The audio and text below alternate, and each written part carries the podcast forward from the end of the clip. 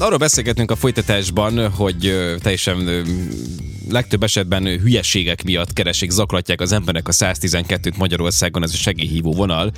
A hívások csak nem fele valójában nem igényli a mentők, a rendőrök vagy a tűzoltók beavatkozását, akkor az egy ilyen elosztó szám, amit, amin egy diszpécser fog jelentkezni, és akkor ugye ő utána oda irányít minket, ahova szükséges. Nem lehet könnyű az ilyen személyeknek a dolga, azt hiszem. Hát igen, ez egy ilyen központi szám egyébként. Igen. És akkor a rendőrség, mentőszolgált, katasztrófa védelem tartozik a hatáskörébe, és akkor attól függően rendelik ki a szükséges szakembereket a helyszínre, ahonnan hívták. olyan célral tették közre egyébként, vagy közzé a rendőrök, hogy elérhetővé sokak számára ezeket a beszélgetéseket, hogy felhívják ezzel a figyelmet arra, hogy az indokolatlan hívásokkal a tényleg bajban lévők elől vehetik el a segítséget, mert olyanokból is nagyon sok, minden, sok akad. És hát rengeteg ilyen van, amellett, hogy nyilván ezek szórakoztatóak, tehát ezek rögzítésre kerülnek, és akkor, hogyha így közé teszik őket, akkor igazából vicces, meg így röhögve hallgatunk bele, de hogyha jobban belegondolunk, akkor egyébként tényleg elveszi a figyelmet, és, és a kapacitását ugye a, a hivatalos szerveknek arról, hogy mondjuk tényleges problémás helyekre menjenek ki, vagy azok nem, nem, lesznek, nem lesznek elérhetőek ugye olyan személyek számára, ahol, ahol esetleg tényleg Hát ugye, ahol tényleg baj van. baj van.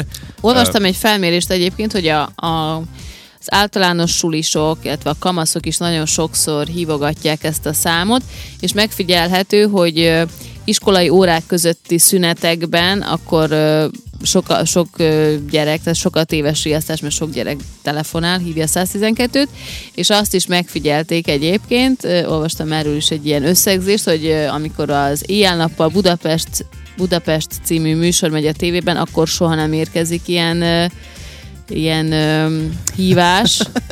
ö, Akkor nem érnek rá. igen, igen, és amikor Basic. vannak ilyen ö, zenés tehetségkutatók, akkor, akkor pedig rendszerint betelefonálnak kamasz gyerekek, és akkor próbálják éneklésre bírni azokat a diszpécsereket, akik felveszik a telefont, ö, ugye, akik jelentkeznek a vonal túloldaláról. Tehát Nagyon-nagyon nagyon-nagyon nehéz ö, lehet. Nagyon-nagyon nehéz lehet. Hát gondoljatok csak arra a legendás hanganyagra, amit most hát bejátszunk nektek egy picit belőle, figyeljétek.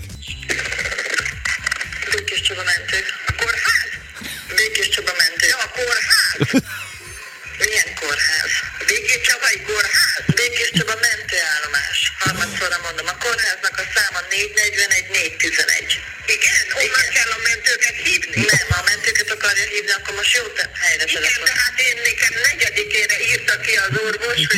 Na, hát nehéz. Nehéz a dolga ugye a Igen, diszpécsernek. negyedikére írtok ide, kiderül, hogy még csak 30-a van, meg a néni azt sem tudja, hogy milyen nap van, szombat-e vagy Ja, igen, az a szerda. folytatás, igen, most az egészet játsszuk be egyébként, hogyha beírjátok a YouTube-ra, hogy kórház kérdőjel, akkor az első anyag, ami kijön, az ez lesz. Igen, én imádom ezt egyébként, tehát hallatszik nyilván a, a diszpécseren az, hogy már nagyon elege van, és hogy tehát van, vannak reménytelen esetek. Tehát Igen, nem, nem nem feltétlenül azért hívják a 112-t, hogy, hogy kiszúrjanak az ott dolgozók, hanem tényleg vannak olyan idős személyek főként, Igen, nem akik, értik. akik nem értik, hogy most rajtuk miért nem tudnak segíteni, mert Nem értik. igazából öt nap múlva kéne, hogy hívja majd a házi orvosát, hogy kiírjon neki valami receptet, és nem érti, hogy öt nappal korábban a, a 112-n miért nem segítenek neki. Tehát, igen, igen.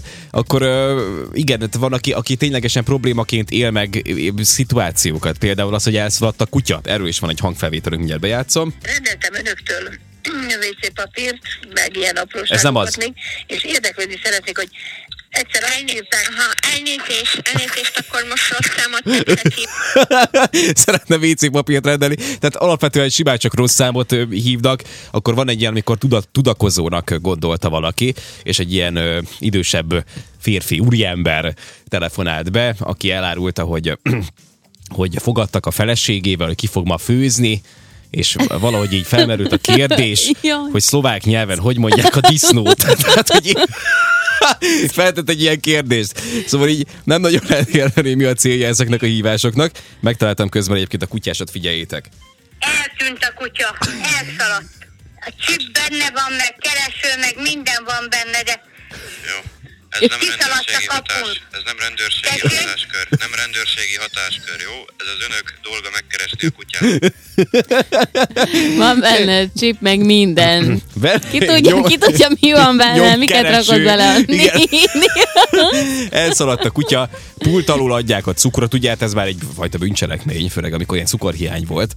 Ö, meg- Találtam egy olyat is, de, hogy hát, de hát nem lehet minden hülyeségért kiszállni, és akkor itt, itt, nyilván ezeknek az embereknek ugye az a dolga, hogy akkor valahova átirányítsa. Meg Talán- az is a dolga, hogy elmagyarázza nekik, hogy hát ez nem, nem az a hatáskör is. Itt, tehát annyira vicces, Nyilván, meg ilyen tipikus volt, amikor próbálja megmagyarázni neki, akkor így az, hogy tessék! tehát, hogy, hogy még nagyobb legyen a káosz. Borzasztó, borzasztó nehéz lehet igazából.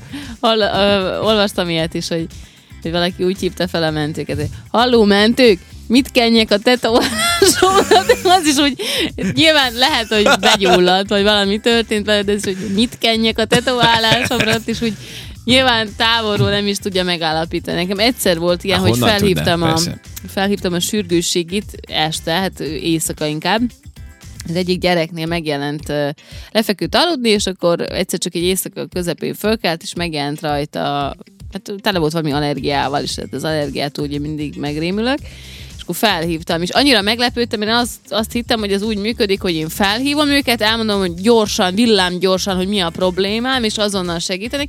Ehhez képest én így felvették, elkezdtem hadarni, hogy, hogy mi a gond, és hogy miben kérek segítséget, hogy most mit csinálják a gyerek, hogy hova vigyem, vagy adjak neki gyorsan be valamilyen gyógyszert, vagy mit csinálják.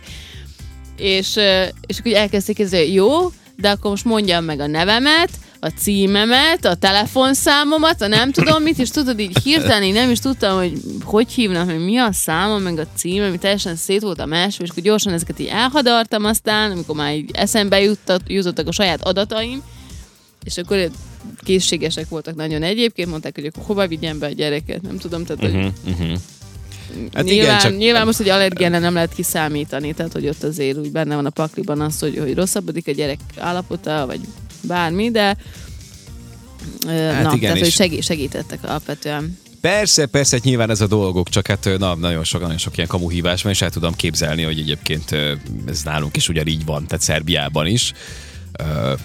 Ugyanaz, ugyanaz lehet a szituáció, amikor minden, mindenfajta hülyeséget, hogy betelefonálnak az emberek.